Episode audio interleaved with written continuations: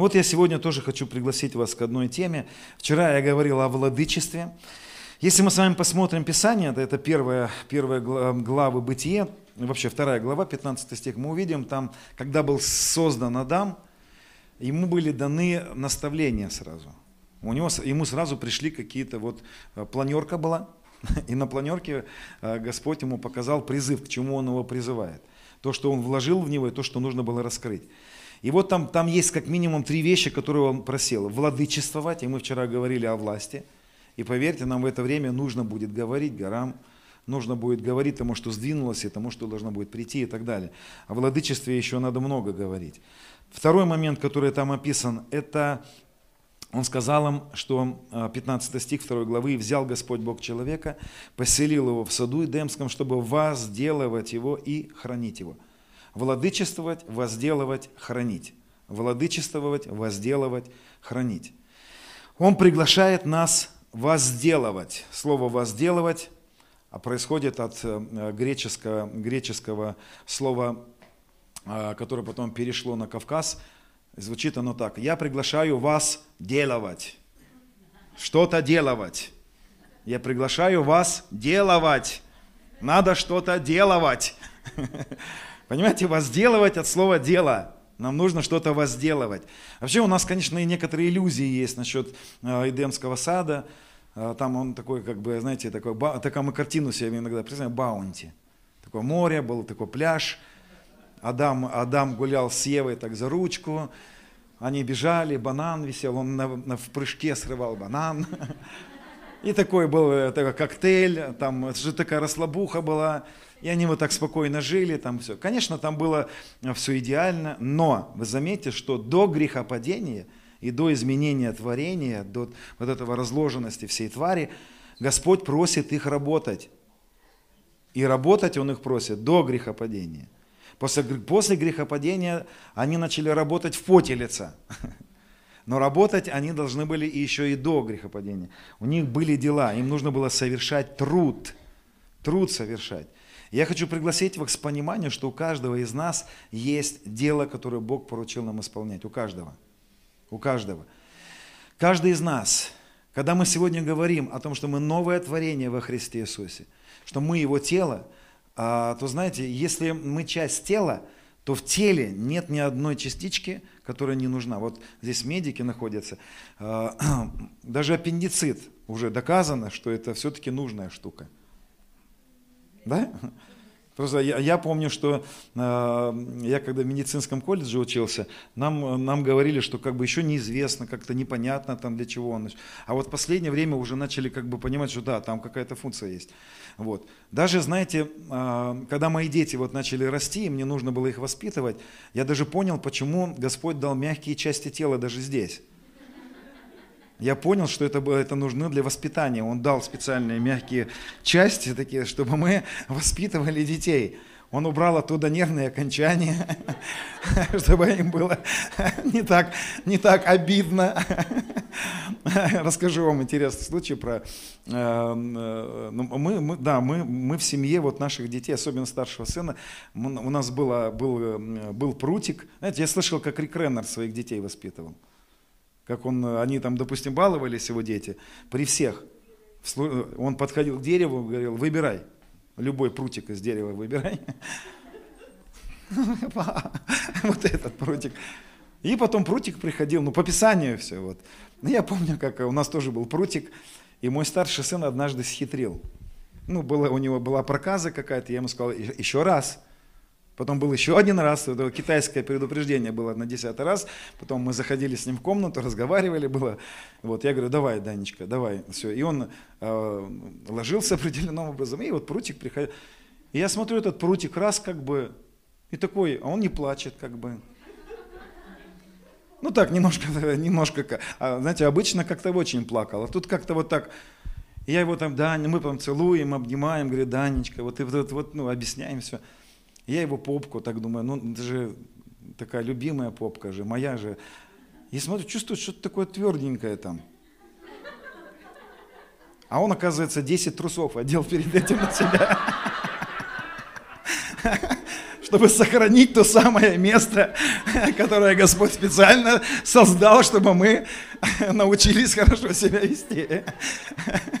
Конечно, мы смеялись и до сих пор, когда вспоминаем, смеемся с ним.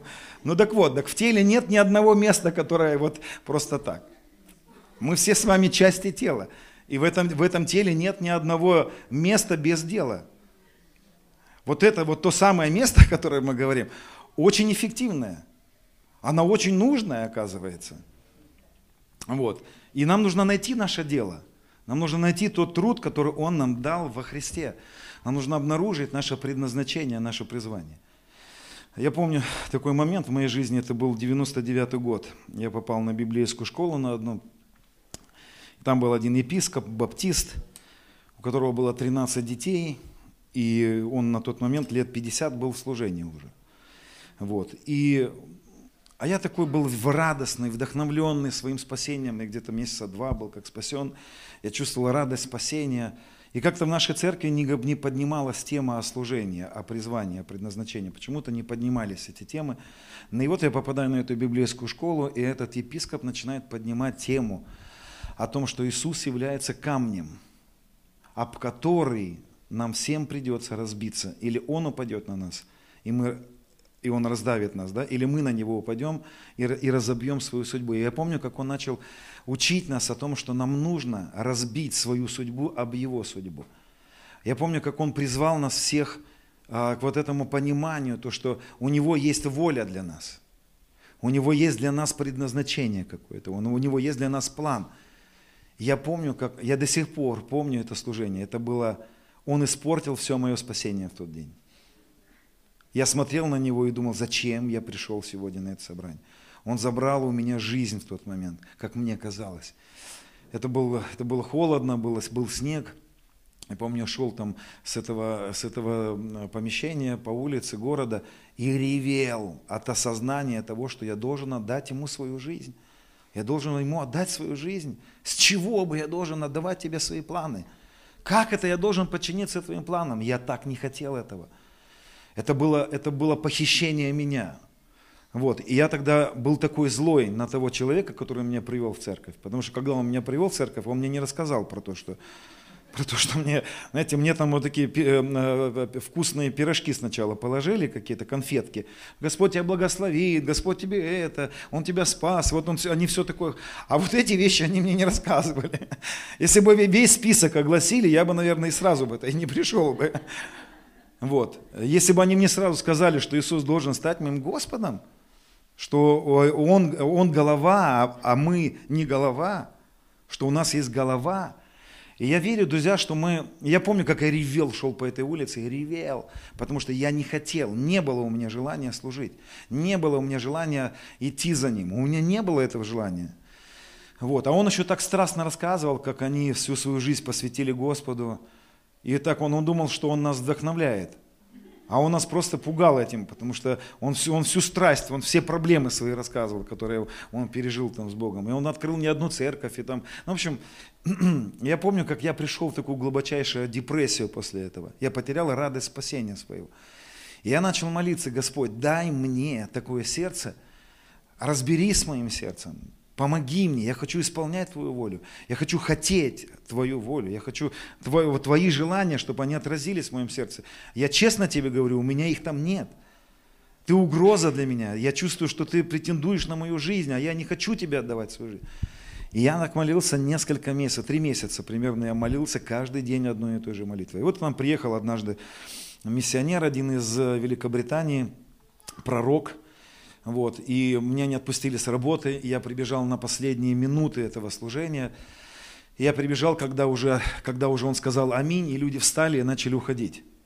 Вот. И я был так разочарован, потому что ну, тогда пророки, пророческое служение, это 99 год, это было просто какое-то, ну, за пределом, это были, это были космонавты, это были гагарины какие-то. То есть, чтобы какой-то пророк появился в, в, в части России, это уже было за какое-то ну, происшествие великое.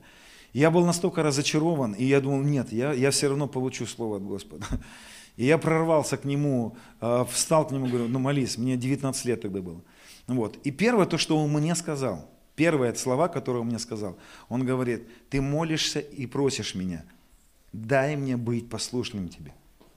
Я был ошеломлен, потому что никто не знал. Это было вот так, я потихонечку под подушку молился этими, эти, этой молитвой. И в обед этого дня это было самое мое главное желание. Дай мне желание твоего сердца.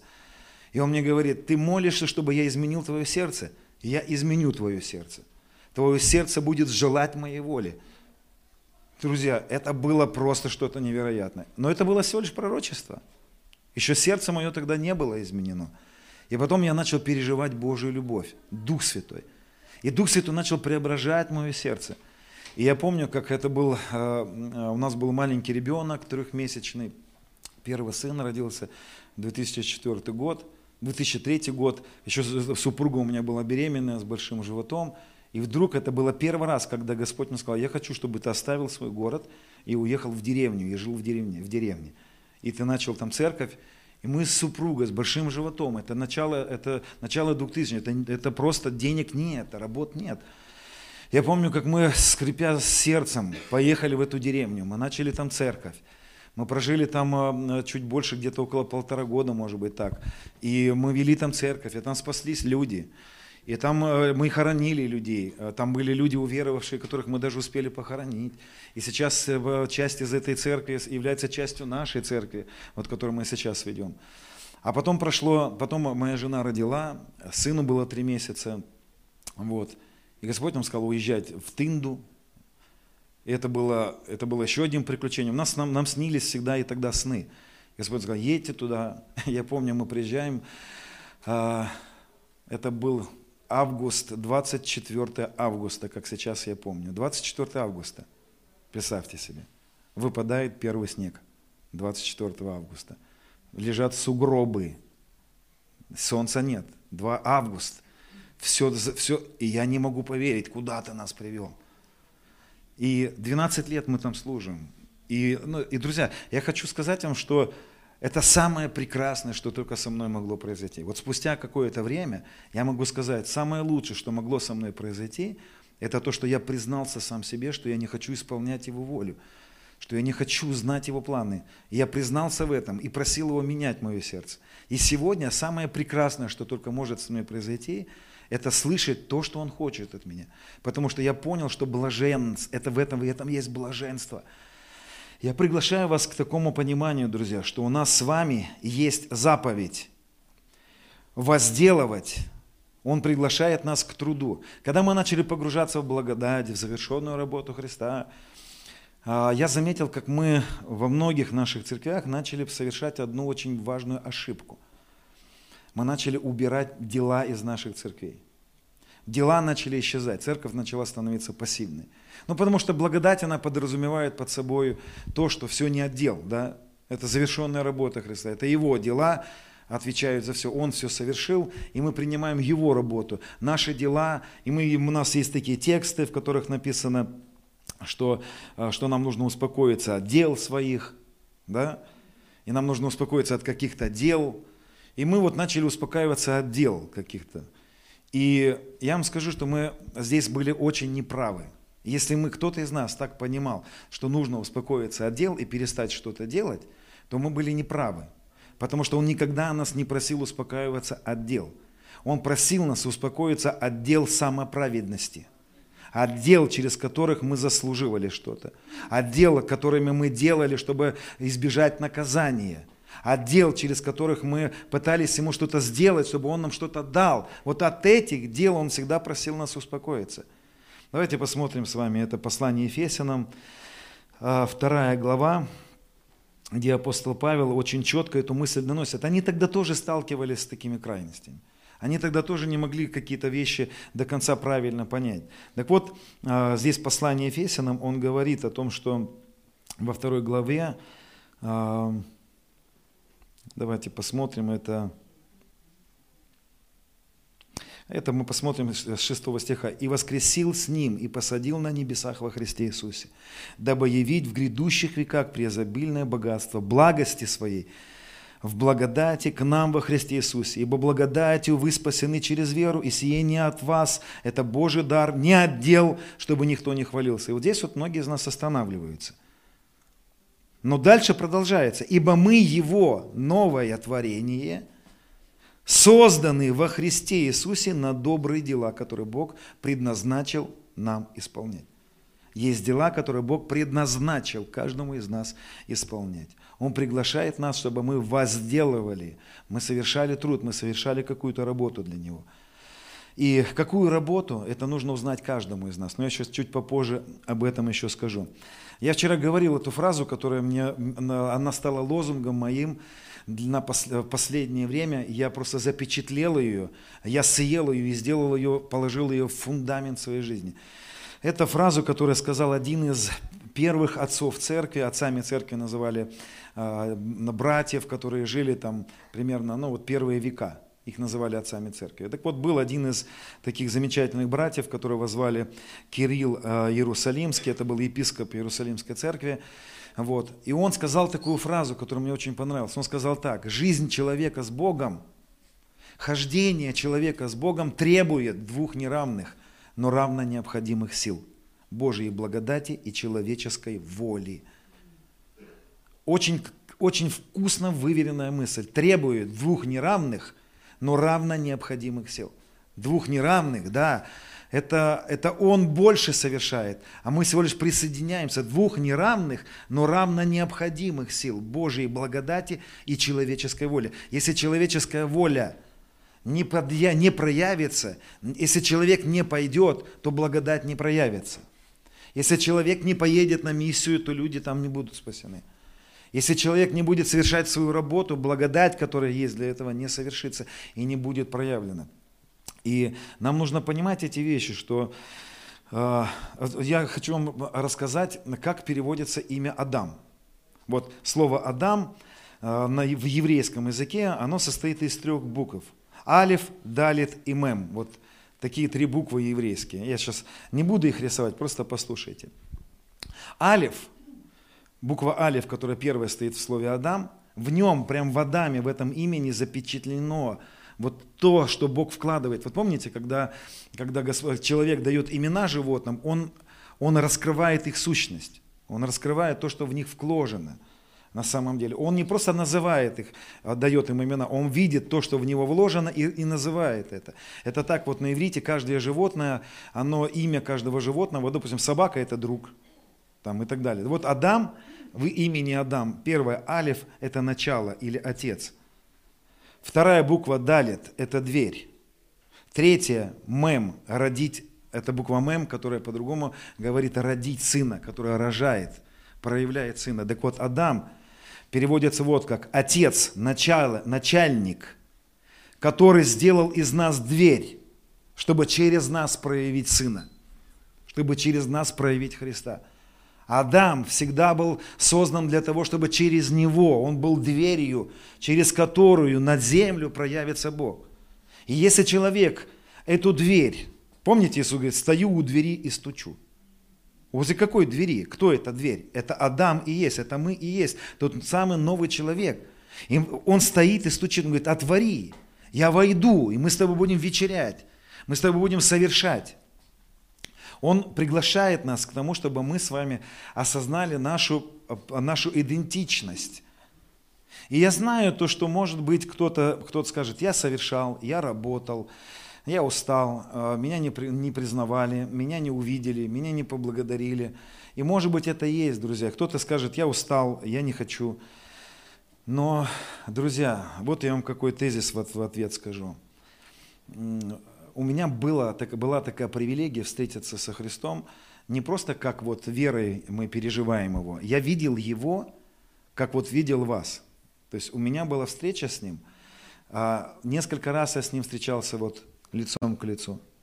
И я вам хочу сказать, друзья, когда я Его видел, когда я перед Ним стоял, я четко понимал, что Он и есть жизнь. Он и есть тот, ради чего стоит все вообще. И могу вам с уверенностью сказать, все мы с вами предстанем перед Ним. Мы все с вами встанем перед Ним когда-то, увидим Его. И кто-то будет рад этой встрече, а кто-то будет хвататься за, за, за голову, за волосы и будет мучительно, мучительные вещи переживать. Друзья, поверьте, так оно и будет. Многие пророки переживали это и видели это, когда люди умирают, предстают перед Ним, и они волосы на голове хотят рвать не от страха, Нет, не от страха, а от разочарования, что у них была возможность жить для Него, а они для Него не жили. Они понимали, что Он жизнь, что для Него стоило жить, в Него стоило вкладываться, ради Него стоило всю жизнь свою потратить, но Он не был оценен этими людьми на земле. И когда мы встретим Его, друзья, у нас уже не будет такой возможности. И один из моих друзей, пророков, он переживал посещение неба. И он говорит, он рассказывал мне, как он видел людей, которые вставали перед Господом и умоляли его, дай мне еще раз прожить, дай мне еще раз, пошли меня обратно. Я по-другому проживу, я все для тебя, я буду для тебя. И Господь говорит, все, входи, ты, это спасенные люди. Это речь про веру. Я не говорю о, о потере спасения, я не об этом.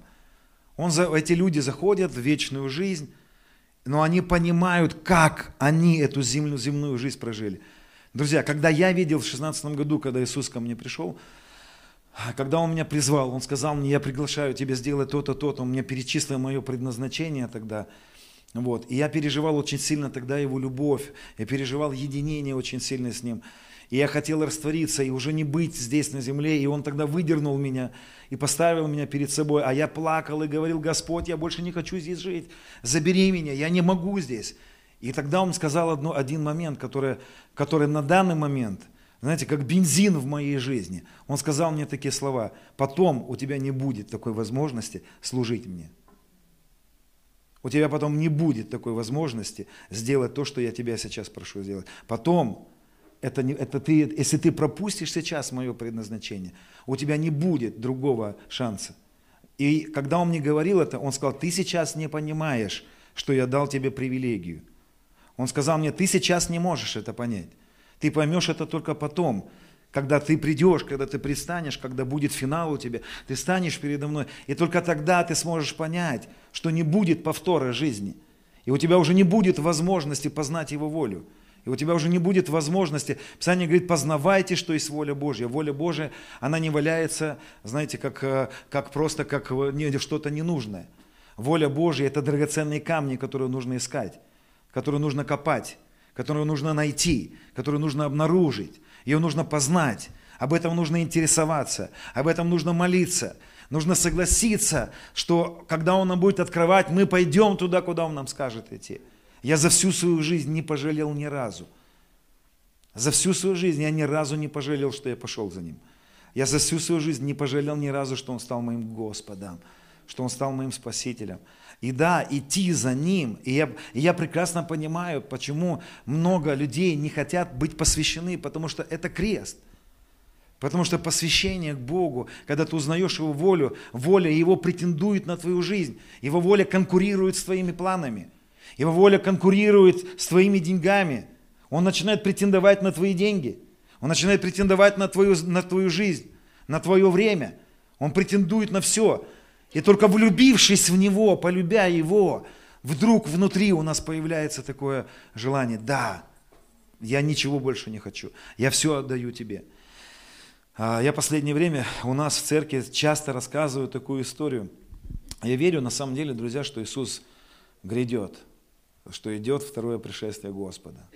Я верю, в то, что мы приближаемся. У кого-то оно чуть раньше будет, у кого-то чуть позже, кто-то встретится с ним чуть раньше, хотя мы сегодня верим в нетление, мы верим, что это должно проявиться.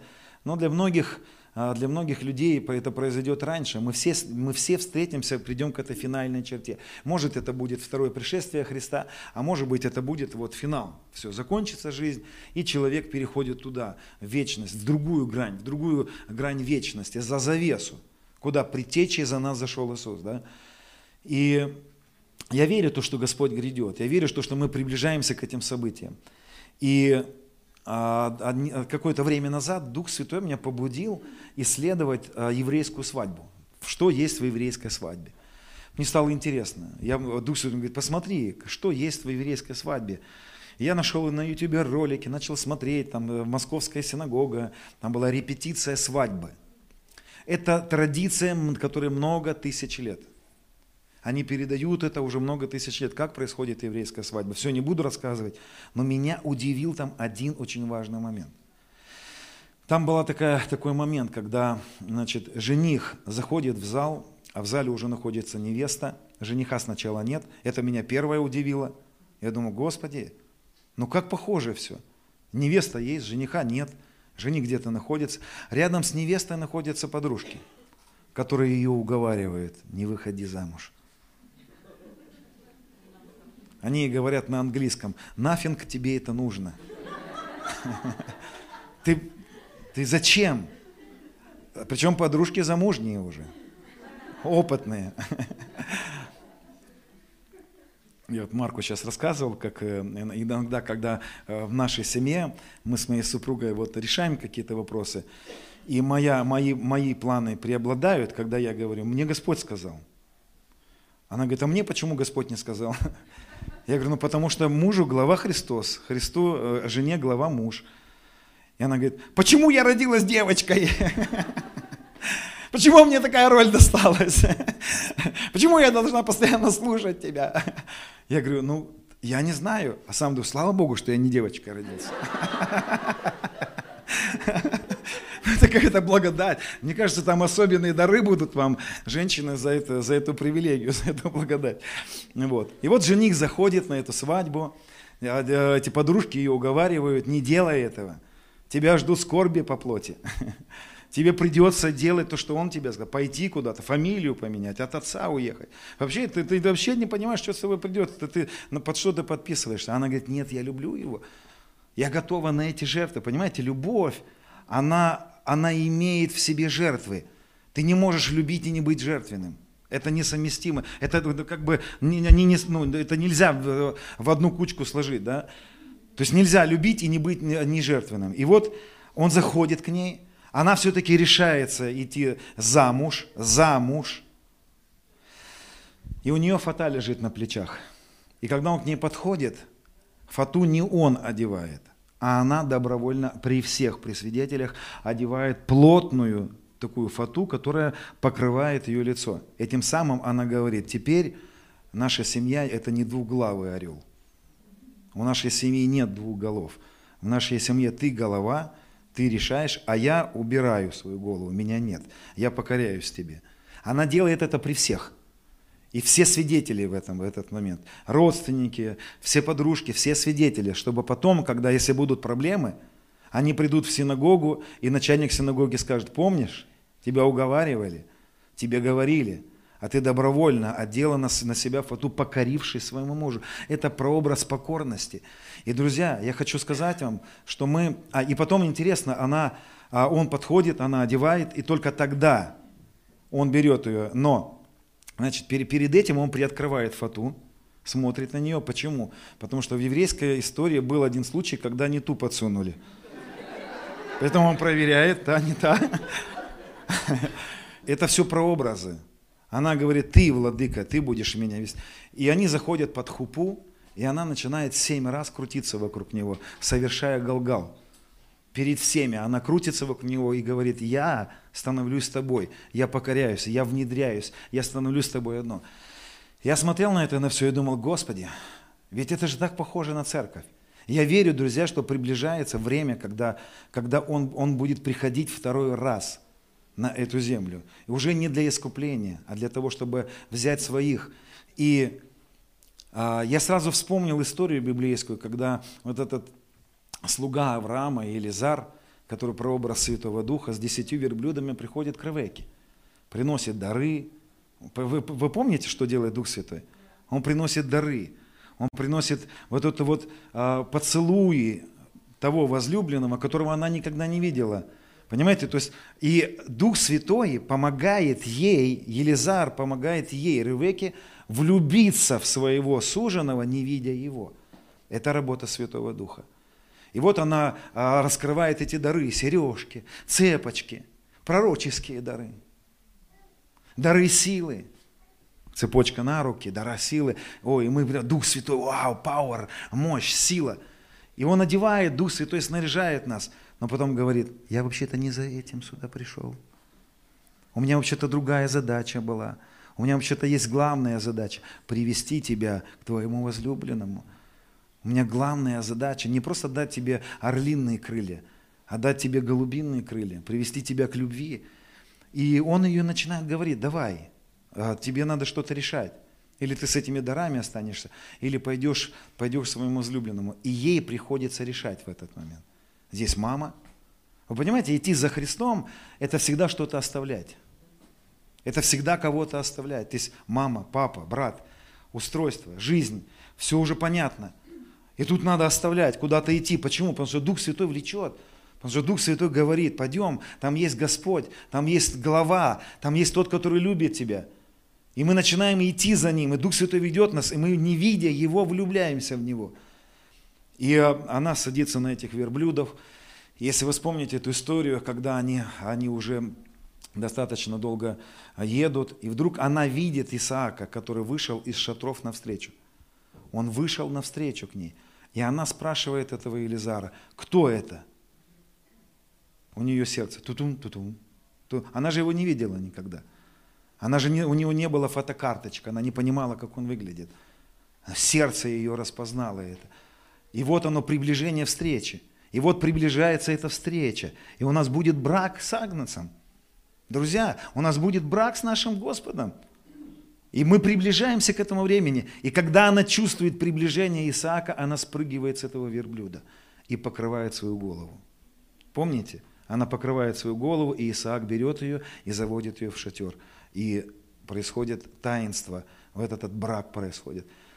И я когда начал эти вещи все понимать, рассматривать, я отчетливо начал слышать, как Дух Святой мне начал говорить, пригласи мою невесту, время приходит, скажи, скажи о том, что время спрыгнуть с этих верблюдов, время сделать дары менее привлекательными, чем самого Господа, время сделать вот этот выбор, кто Он для нас, время перед тем, как Он придет, покрыть свою голову и сказать, что Он владыка, что Он Господь, что Он не просто наш Спаситель, потому что есть огромная разница, когда Он Спаситель и когда Он Господь нашей жизни. Это абсолютно грандиозные, это два берега.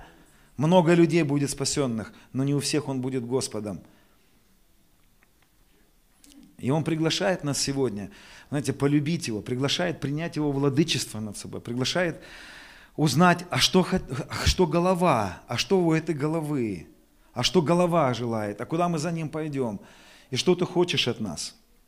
И, друзья, хочу прочитать один текст интересный. Я когда начал погружаться в откровение священства Мелхоседека, я обнаружил такую разницу между священством, священством Левия и священством Мелхоседека. Священство Левия – это люди, которые а, которые, знаете, у них есть какой-то предстоятель, человек, который на гору заходит, особенный пастор, особенная какая-то личность, которая заходит мне на небо, получает послание, приносит, и а, а остальные как бы вот не совсем особенные. Это вот такая схема. Вот. И это, кстати, в наших церквях есть, и это все заканчивается. Это все заканчивается, потому что священство Милхасидека, оно имеет... Я не говорю то, что хаос придет в церковь, но священство Милхасидека совсем другую имеет окраску. Там совсем другие принципы у священства Мелхиседека. Вот э, я сейчас найду этот текст у себя. Это в послании к в евреях написано, что Иисус сам себя принес в жертву. Сейчас я найду. Ага. Смотрите, интересно. Будем внимательны, это Евреям 10 глава, написано первое. Будем внимательны друг к другу, поощряя к любви и к добрым делам. Это то, что, чем я сейчас занимаюсь. Но вот Евреям 7 глава написано так. «Ибо Он совершил это однажды, принеся в жертву самого себя». Перенеся в жертву самого себя. Вот что я им хочу сказать. Священство Мелхиседека не ждет, когда к нему придет пастор. Оно не ждет, когда придет особенный человек, спустит тебе послание с неба и скажет тебе то, что нужно тебе делать. Священство Милхасидека – а, работает так. Написано так, что Иисус не делал ничего, не увидев Отца Творящего. Это Он видел то, что делает Отец, и Отец, я верю, то, что первым, а, первым агнцем, который был заклан до создания мира, это не доказано ничем, этого нет в Библии, но я так верю, что первым агнцем, который был заклан до создания мира, был Отец. Потому что Сын ничего не делает, не увидев Отца Творящего. Понимаете, кто просил Иисуса умереть? Никто. Это было Его желание – это было, это было так, он увидел, как отец это делает. Я утрирую, конечно, это все было, это все утрировано. Мы не можем, это все, это трансцендентно, это немножко непонятно нам. Но это сердце сына так работает. Он видит, отец, что ты хочешь? Он, священство Мелхиседека получает напрямую от Отца повеление. И потом само себя приносит жертву. Священство Левия надо уговаривать. Его надо упрашивать. Там надо мотивировать. А священство Милхасидека написано так, он сам себя принес жертву. Друзья, я приглашаю вас, чтобы нас, мы перестали, знаете, жить в такой идее, что нас кто-то должен, за нас кто-то должен пойти на гору, узнать волю Божью, потом прийти, уговаривать нас, уговаривать, уговаривать нас. А потом еще уговаривать, ну, ковришки какие-то предложить, потому что попробуй уговори. Нам нужно уйти от этого священства Леви. Каждый из нас – находится на горе во Христе. Каждый из нас имеет личное отношение со Святым Духом. Каждый из нас может увидеть, что Отец делает лично в твоей жизни. Что Отец делает, что Он желает делать с тобою и через тебя. Каждый из нас может зайти в близость со Святым Духом и зачать вместе с Ним плод, и родить этот плод. И его, нас не на, на, нам нужно прийти к этому времени, что нас надо перестать уговаривать, совершать труд какой-то, совершать плод, рожать плод – нам нужно прийти к этому откровению. Мы с вами священство Милхасидека. Мы сами себя приносим жертву. Хватит нас переносить в жертву. Понимаете, то есть вы поняли мысль какая, да? Это наша работа, принести себя в жертву. Это никто не заставлял Ревеку спрыгнуть с верблюда. Это любовь ее так повела. Это стук ее сердца привел к тому, что она спрыгнула с этого верблюда. И сказал, это он, покрываю свою голову, это возлюбленная. И он повел ее. Куда? Куда он хотел. И она начинает идти за ним, куда он хотел. Понимаете, друзья? Вот в это время мы с вами живем. Римлянам 12.1 написано, умоляю вас. О, Павел говорит, умоляю, умоляю, ну пожалуйста. В одних посланиях он вообще говорит, заклинаю вас. Я до сих пор не знаю, что он имел в виду, но, наверное, мы бы сегодня подумали, он нами манипулирует. Это манипуляция, брат. Ты претендуешь на нашу свободу. Если ты так думаешь, то, скорее всего, ты еще не совершен в любви. Ты, скорее всего, не понял, как, как он, какой он крутой, какой он классный. Ты до сих пор еще любишь себя. Ну и, может быть, ты младенец, и этого еще нормально. Для младенцев вообще нормально быть эгоистами. Младенцы – это те, которым титьку только подавай. Но когда мы возрастаем в меру полного возраста Христова, знаете, что это мера полного возраста Христова? Когда Иисус 30 лет слышит по слова от Отца, «Ты Сын мой возлюбленный, в Тебе мое благоволение, Ты знаешь, я много раз говорил Тебе, Сын мой, вот труд, который мы с Тобой совершим, мы идем с Тобой на крест, мы идем с Тобой умирать». И потом в Гефсиманском саду Иисус говорит, «О Господи, о Господи, Порой очень трудно осуществлять Божью волю. Порой так, я честно признаюсь, я не могу сказать, что я переживал то, что Иисус переживал. Вот. Но я вам честно признаюсь, не проходит квартала в моей жизни, когда бы я не хотел все бросить. Не проходит трех месяцев, когда я не хочу все бросить. Это так трудно вообще. Вообще пасторская работа, это очень непросто все. Как один пастор сказал, это как все равно, что пасти 10 черных кошек в черной комнате с выключенным светом. Это вот сегодняшняя пасторская работа. Попробуй всех собрать, попробуй всех уговорить. Попробуй. А церковь, если она не посвященная, это, это профанация. Это катапуляция. Но она ни к чему не придет, такая церковь. Он не сможет ну, там ничего делать. Это вот это такое просто какое-то хождение, знаете, бег на одном месте. Это бить воздух. Я не знаю, кого-то из вас устраивает бить воздух или нет, меня никогда не устраивало.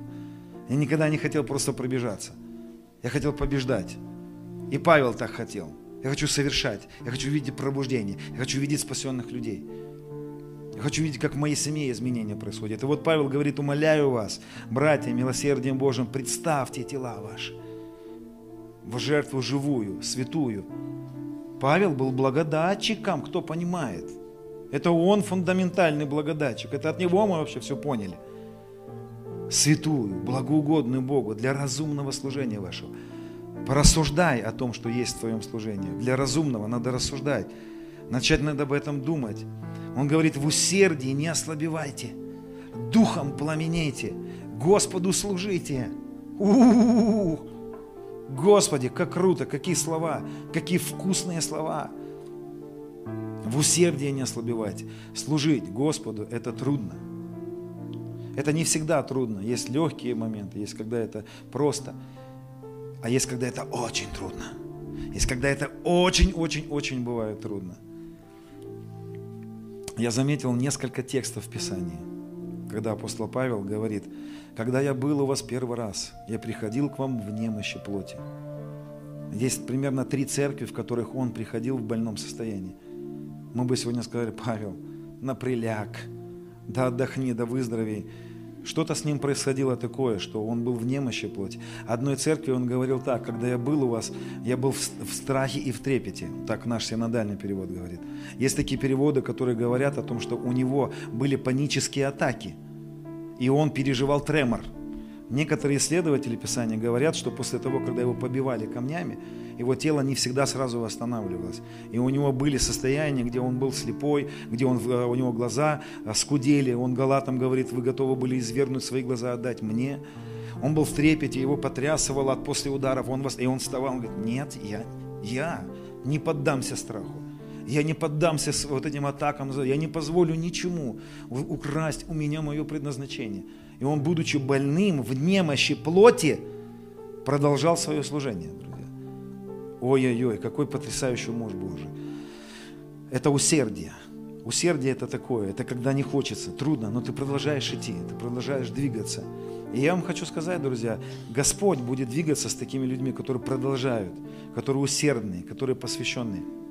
Я напоследок расскажу вам свидетельство, которое а, недавно произошло в моей семье. Много лет я а, проповедовал своей семье, своей матери, а, своей сестре, своему брату старшему, и они так холодно, холодно реагировали. И я продолжал молиться за них, продолжаю молиться. И знаете, молюсь за них, а потом раз оставает молитва какое-то время, и мне Господь дает сны, Он говорит, продолжай молиться, и я продолжаю опять за них молиться. И я не знаю, молитва многие вещи на самом деле осуществляет. И вот в январе этого года моя сестра, младшая сестра, она мне рассказала свидетельство, как она уверовала, как она приняла Господа. А, это было два года назад эта история началась. Она попала в депрессию. И в депрессии она начала выпивать потихонечку. Обычная хорошая женщина. Такая мирская, но хорошая женщина. И она начала выпивать. Ребенок, муж, раз, рюмочка. И к, а, через год она уже пила несколько месяцев, не просыхая. А, родители, мать от меня скрывала это. Когда я спросил ее, мам, почему вы скрывали? Она говорит, ну ты же пастор, у тебя же не должно быть такое. Мы не хотели тебя позорить. Вот, я говорю, ну что? И я, они живут в другом городе, и я сорвался, приехал, приехал домой к своей матери, там моя сестра. Я был, это было страшно. Ну, кто видел пьяных женщин, вот, э, запитых, это просто, ну, жесть вообще. Это вот реабилитантка такая. Вот. И у нее галлюцинации, она уже не может э, с этим справиться. Все, она, она мне говорит, ты не понимаешь, все, я буду пить теперь всю жизнь, я не могу с этим справиться. И я ее уговаривал, я за нее там молился. И, и ночью, в первую же ночь, мне снится сон такой. Я во сне вижу, как Господь ко мне обращается и говорит, ты можешь попытаться ей помочь. Но если ты уедешь и оставишь это мне, то я сделаю это лучше, я помогу ей. И я проснулся и говорю, Господь, хорошо, я понимаю, ты голова, ты мне сказал, если хочешь, можешь сам. Ну, как бы, я доверяюсь тебе. И я а, маме говорю, мама, я уезжаю. Она говорит, ну как, ее надо спасать. Я говорю, доверь Богу все это. Я оставляю все Богу. И уезжаю домой и молюсь за нее. Молюсь за нее, каждый день ходатайствую за нее. Проходит два года, и она мне рассказывает такой, такой момент. Через пять дней, как я уехал, она, у нее была клиническая смерть, у нее остановилось сердце вот от такого вот напора алкоголя. Она пришла домой, легла спать, и у нее остановилось сердце. Знаете, матери иногда чувствуют эти, эти моменты. И мама моя, она говорит, я почувствовала, что что-то не так, что слишком долго она спит. И когда она подошла, начала мерить пульс, и уже там э, не было стука сердца, вызвали скорую. В общем, скорая приехала, как они потом сказали, если бы на две минуты мы бы содержались, то мы бы уже не смогли бы ей, помочь. Вот. И это было два года назад, она вышла, ее вытащили врачи, и вдруг она перестала пить, курить, и вот просто начала такую хорошую жизнь жить. И, ну и слава Богу, бросила да бросила. И вот в этом январе, спустя два года, она приехала ко мне в гости и рассказала, что с ней там произошло.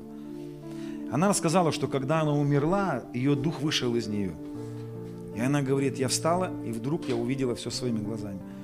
Она говорит, я увидела, как подошел ко мне какой-то дух, но она его назвала сатаной, потому что она не читает Библию, не знает каких-то названий. Она говорит, как ко мне подошел сатана и связал меня цепью. И сказал, теперь ты будешь моей. И она говорит, я знала, что это правда. Я знала, что у меня был шанс принять Господа. И он сказал, я, ты будешь моей, связал цепью и хотел ее увести. И вдруг она говорит, я вижу, как со стороны, по, поотдаль стоит Господь Иисус и говорит, и вокруг него ангелы стоят. И он говорит им, ангелам, вы не должны ее отпустить, не отдайте ему, не отдайте ее. И он отправляет ангелов, и они, она мне рассказывает, они вокруг нее становятся, и все говорят друг другу, и ее брат молится за нее. Два года спустя они говорят, ее брат молится, ее нельзя отпускать. Ее брат молится за нее. И они разрывают цепи и возвращают ее обратно в ее тело. Вот. И там, в этот момент, когда цепь разорвалась, она говорит, я стояла и смотрела на Господа и кричала, ты мой Спаситель. И она приняла это, приняла Господа вот в этом пограничном состоянии между жизнью и смертью. И кто скажет, что такого не бывает? И она говорит, когда я пришла в себя, я знала, что я свободна. Она говорит, я понимала, что все цепи разорвались. Я не могу, я не хочу пить, я не хочу больше грешить. И она сидит в машине, когда мне рассказывал, и плачет, и говорит, скажи мне, что со мной произошло? Я больше не могу грешить. Она говорит, я смотрю на людей, которые грешат, и я плачу от того, что с ними. Я говорю, дорогая моя, ты родилась свыше, ты родилась от Святого Духа. Но, друзья, вот, эти, вот такие истории, у меня много таких историй, но все эти истории, они связаны с тем, когда, когда Господь Иисус говорил мне, иди, а когда-то говорил, уходи. Когда-то мне говорил, ты сейчас здесь нужен, а когда-то говорил, ты сейчас не нужен здесь. И поверьте, столько таких свидетельств может быть в нашей жизни только по одной причине. Когда Иисус становится нашим Господом. Когда Иисус становится нашей главой. Когда мы подчиняемся Ему и готовы куда-то ехать. Когда мы готовы что-то совершать, что-то отдавать, обнищать ради Него. О, Господи, сколько раз, я закончу, сколько раз мы с моей супругой онищали мы вытаскивали все, все, что у нас было. Сгребали все. Она снимала все свои украшения. Сгребали в кучку, складывали все, все до нуля. Это было несколько раз, когда мы отдавали все. Когда он просил нас, едете туда, совершайте это. Я прихожу домой и говорю, Настя, Господь сказал мне опять, чтобы мы все собрали, обнищали, отдали этому человеку, поехали туда. О, Господи, сколько моей жене пришлось за это время пережить. Я, я помню, как-то я зашел в комнату, а она плачет. Я говорю, ты что плачешь? Он говорит, мы опять все отдали. Когда мы начнем жить? Когда мы начнем что-то иметь? Я говорю, Настя, мы, нам нужно идти туда. У нас там, мы, мы здесь живем маленький промежуток времени, чтобы потом туда прийти, чтобы прийти в ту грань вечности, встать перед Ним, и чтобы нам было не стыдно перед Ним. Друзья, и это так и есть. И это и есть наша жизнь с Богом. Конечно, много раз я и был и непослушным, и не являюсь большим примером. Есть, есть люди, которые побольше. Но, друзья, приключения в Боге начинаются ровно в тот момент, когда мы делаем Его своим Господом. И быть Его подотчетным, Ему подотчетным, это очень непросто порой. Но Дух Святой поможет. Это требует двух неравных, но равно необходимых сил – благодати от Господа и воли человека, который подключается к Его благодати. Поверьте, мы заходим с вами в потрясающее время пробуждения. Последний месяц Господь нам дал много снов о пробуждении, об излиянии, о славе Божьей. И я вам хочу сказать, что все мы разделимся в этот момент на две категории. Одни будут наблюдать и будут слушать о свидетельствах, а другие станут свидетельством. Одни будут принимать, и может быть это тоже нормально, когда ты принимаешь, но другие получат большее блаженство давать. И будут свидетельствовать о том, как они давали, о том, как они совершали, и о том, как Господь им говорил ехать туда, о том, как Господь им будет говорить совершать то, пойти туда. И это будет время потрясающей славы. И оно будет требовать от нас нашей смерти. Оно потребует от нас нашей смерти. И это требование любви. Знаете, когда мы с моей супругой соединяли свои жизни, мы понимали, что я не могу отдать 99,9% ей. Она потребовала от меня все. Я потребовал от нее тоже все. Невозможно иметь с Господом отношения, где мы на 99,9% Ему принадлежим. Он настолько любит нас, до ревности любит Дух живущий, любит наш Дух, Он так любит нас. Он говорит, я не могу позволить, я не соглашусь на 99. Давайте мы встанем, друзья. Я хочу пригласить вас сейчас к такой к искренней молитве. Кто-то из нас, кто не чувствует, вот э, ты можешь сказать, да, я вот похож на тебя, когда ты был 19-летний, не хочу я делать для него ничего. Нет у меня это. Было когда-то, да разбилось что-то, что-то со мной произошло, потерял где-то, потух огонь. Если это такое у тебя есть, я тебе хочу сказать, поверь мне, он не осуждает тебя. Он всегда хотел помочь выйти из этого. Поэтому если это у тебя такое состояние, я хочу пригласить тебя к молитве, чтобы Дух Святой начал менять тебя. Если ты понимаешь, что ты любишь Его, то я хочу пригласить тебя к другой молитве, где ты скажешь, Господь, вот я, возьми меня. Вот он я, поведи меня, что ты хочешь от меня. Да, Господь, я чувствую угрозу, я, я до сих пор чувствую эту угрозу. Но я просто знаю, что когда Он меня зовет, я а, перешагиваю, иду, и это, ух, это всегда благословенно. Давайте закроем свои глаза, друзья. Поиграй, пожалуйста, погромче.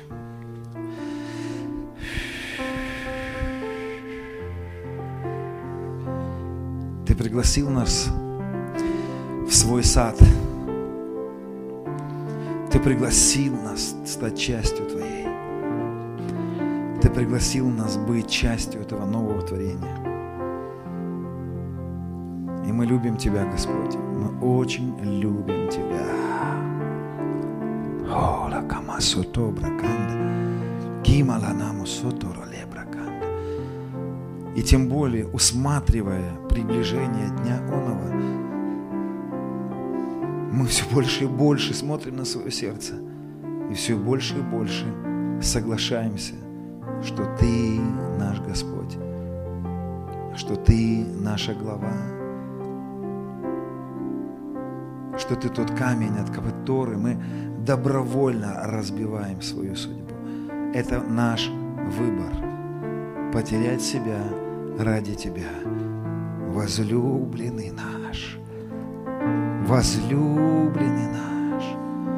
Любимый мой. Любимый мой. Любимый мой Иисус. Любимый мой Иисус. Поработай так с нашими сердцами, любимый. Там, где погасла любовь, там, где погас огонь, там, где погасла жажда, там, где сердце уже не пламенеет огнем, и там, где погасло вот это служение, поиск Твоих планов, Твоей воли, там, где это погасло. Поработай с нами, любимый наш. Дух Святой, произведи в нас Твои желания и Твое действие по своему благоволению. И мы знаем, что Ты приглашаешь нас в это время быть Твоими последователями, быть Твоими учениками, идти туда, куда Ты пошел, совершать то, что Ты говоришь совершать, вместе с Тобой, вместе с Тобой. О, возлюбленный мой, Ты дороже всего. И если кто-то из нас потерял это, папа, если кто-то из нас потерял эти ориентиры ценностей, и кто-то любит больше сегодня что-то здесь на земле. Если мы это, если это у нас это есть, и мы даже можем еще не понимать, то мы просим Тебя, прости, прости, прости, что мы не выросли. Но у нас, я знаю, есть еще время вырасти. Прости, что мы не выросли так. Но мы сегодня говорим, да, ты дороже тысяч, тысяч и тысяч и тысяч других другого сокровищ этой земли. И мы просим у Тебя сердце Авраама, который искал город не на земле, который не искал что-то на земле, который искал небесного Иерусалима. Потому что бы, если бы искал город на земле, то нашел бы его. О Иисус! О Иисус! Гряди, Господи, гряди, Господи, Гряди, Господи. Ты в это время даешь нам эту привилегию идти за Тобой, делать что-то, совершать. Я приглашаю вас, друзья, просто потихонечку, закрытыми глазами, поднимите руки перед Ним. Поднятые руки – это всегда прообраз нужды. Это пятая буква еврейского алфавита Хей. Бедный, который нуждается, который вызывает, который говорит, я нищ, я нуждаюсь в тебе, я нуждаюсь, чтобы ты изменил. Я нуждаюсь в тебе, я нуждаюсь в этой работе твоей. И я поднимаю сегодня руки и вновь говорю тебе, ты мой Господь. Вот я, возьми меня. Вот я, возьми. Вот я, возьми меня. Возьми меня, поведи меня, Дух Святой. Помоги мне влюбиться в Тебя. Помоги мне полюбить Тебя так, чтобы уже не я, но живет вместо меня Христос. Ты сказал, селюсь в них и буду ходить в них и через них. Ходи через меня, люби через меня, давай через меня, посещай другие страны через меня, служи через меня – мы просто сосуды, мы просто сосуды. И вся слава только Тебе, слава Тебе, слава Тебе, вся слава Тебе. Что я могу еще сделать, чтобы показать Тебе свою любовь здесь? Что я могу? Что ты хочешь? Как, как я могу показать Тебе, как я люблю Тебя? Давай, Господи, я хочу показывать Тебе, как я люблю Тебя. Я прошу у Тебя мудрости, чтобы прожить так эти дни, чтобы когда я встречу с Тобой, мне не было стыдно, чтобы я не прятал глаза, чтобы я не понимал, как я разменялся на похлебку. Господи, я не хочу быть Исавом. Я не хочу разменяться на похлебку. Я не хочу разменяться на кратковременное удовольствие. Я не хочу. Дай мне сердце, как у Моисея. Дай мне сердце, как у Моисея. Дай мне сердце, как у Моисея, который столько всего имел, но не разменял свое призвание на просто пожить. О, любимый, о, любимый, о, любимый, поработай с нашими сердцами. И мы просим Тебя, открой нам Твои планы в это время. Господи, Господи, Господи, Господи, Ты так прекрасен, любимый Царь наш. Вся слава только Тебе.